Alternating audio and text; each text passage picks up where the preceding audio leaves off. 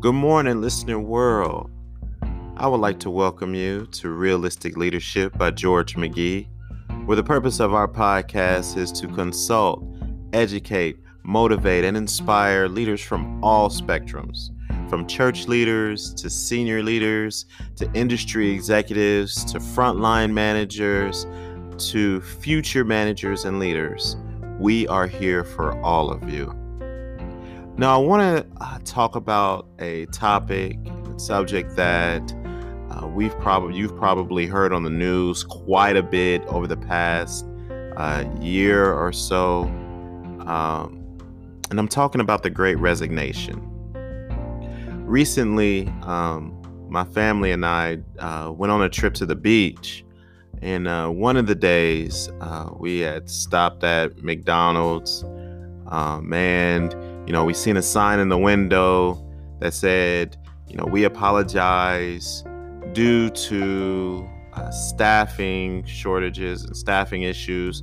Um, our dining room will be temporarily closed. Please utilize our drive through. A few days later, uh, in a totally different state, we seen the same exact sign in the window when we tried to go into the dining room to order our food at McDonald's. Please don't judge me. Um, so this really um, spoke to me and how onto how real the situation is not just in the fast food industry but in the retail industry um, in the hospitality uh, management industry and really across the board. So, we're going to talk about 10 tips to avoiding the great resignation. So, number one, um, know your employees. If you know them, you're going to know how to speak to them. And more importantly, you're going to know how not to speak to them.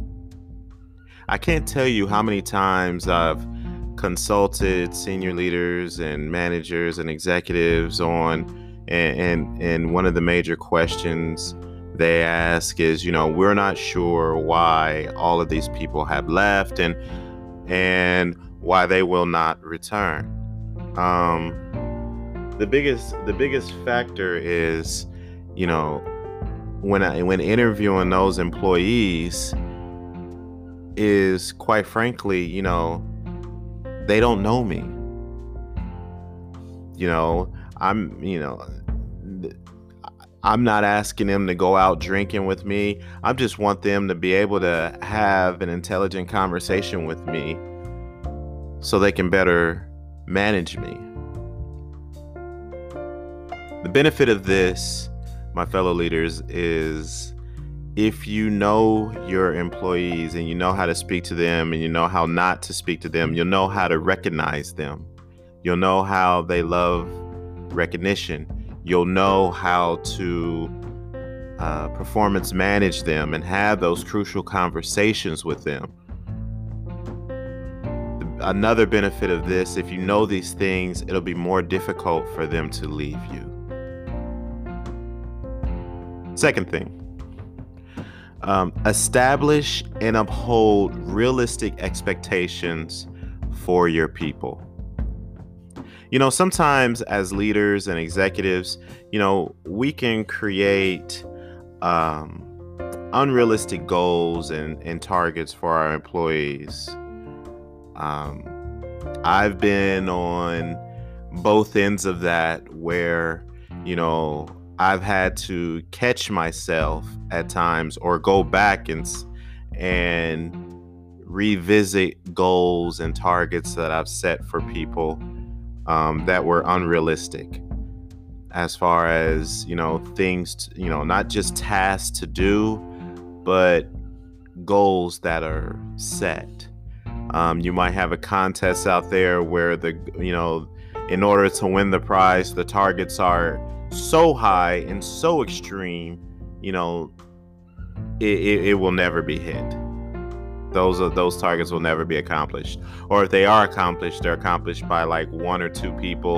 And then at that point you're everyone is questioning how they achieve those numbers because there's been some either back end deals or some shadiness going on with the with the performance so have realistic targets and make sure that you recognize your people uh, for their efforts. Um, I know I've um, been on the other side of it to where, you know, I've worked, gave everything I had, didn't achieve the target for the contest or, or whatnot, or and got very little recognition for the efforts, if any at all. So make sure that you're having those realistic expectations for your people. There's only so much your people can do. And make sure they have all the tools to do their job. Number three, consistently and properly reward excellence. As we enter Christmas time, there's going to be a lot of retail uh, personnel, um, a lot of hospitality management personnel, fast food, restaurant industry personnel that are going to be putting in a lot of long hours. And they're going to do a lot of things that are asked of them by executive leaders, by senior leaders, by their frontline managers. And there's going to be a lot of frontline managers and senior managers that are asked to do a lot from executive leadership. Make sure that you reward and consistently recognize those people. Because there's nothing worse than being underappreciated and overworked. Let me say that again. There's nothing worse than being underappreciated and overworked. Next point create a vision that is bigger than yourself that involves employees.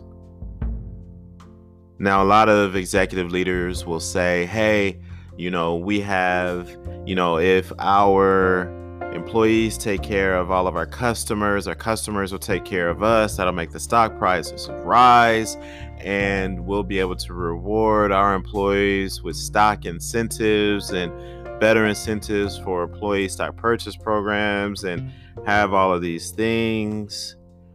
But on a small, create a vision on a smaller level to, that makes it real for them that involves them personally. Now, this comes back to my first point. If you know your empl- your immediate in- employees, then you'll you'll know what drives them as well too. Money doesn't drive everyone. Final point. Pay your existing employees appropriately. If you ask for more, ensure the compensation is there. Let me go ahead and give you this uh, example. There, there was a there was a company. There's a few companies out there, several, a lot of companies out there that have or had um, employees that that worked during the pandemic we're still in a pandemic, but the initial start of the pandemic and, and in the middle of the pandemic, this whole time, while at the same time, their pay might not have been adjusted, and they were asked to routinely every day do more due to the fact of whether or not their coworkers were laid off due to the pandemic or their coworkers decided to leave um, and do other things. And the effect of this has been, you know, or was where employees that decided to leave and take time off and be safe or or whatnot or try to do something else and did collect unemployment, sometimes they were making more than the employees that stayed at work and reported to work every day during the pandemic. And their compensation was not changed. That's just one example of um, just things that will drive your employees away very, very, very quickly.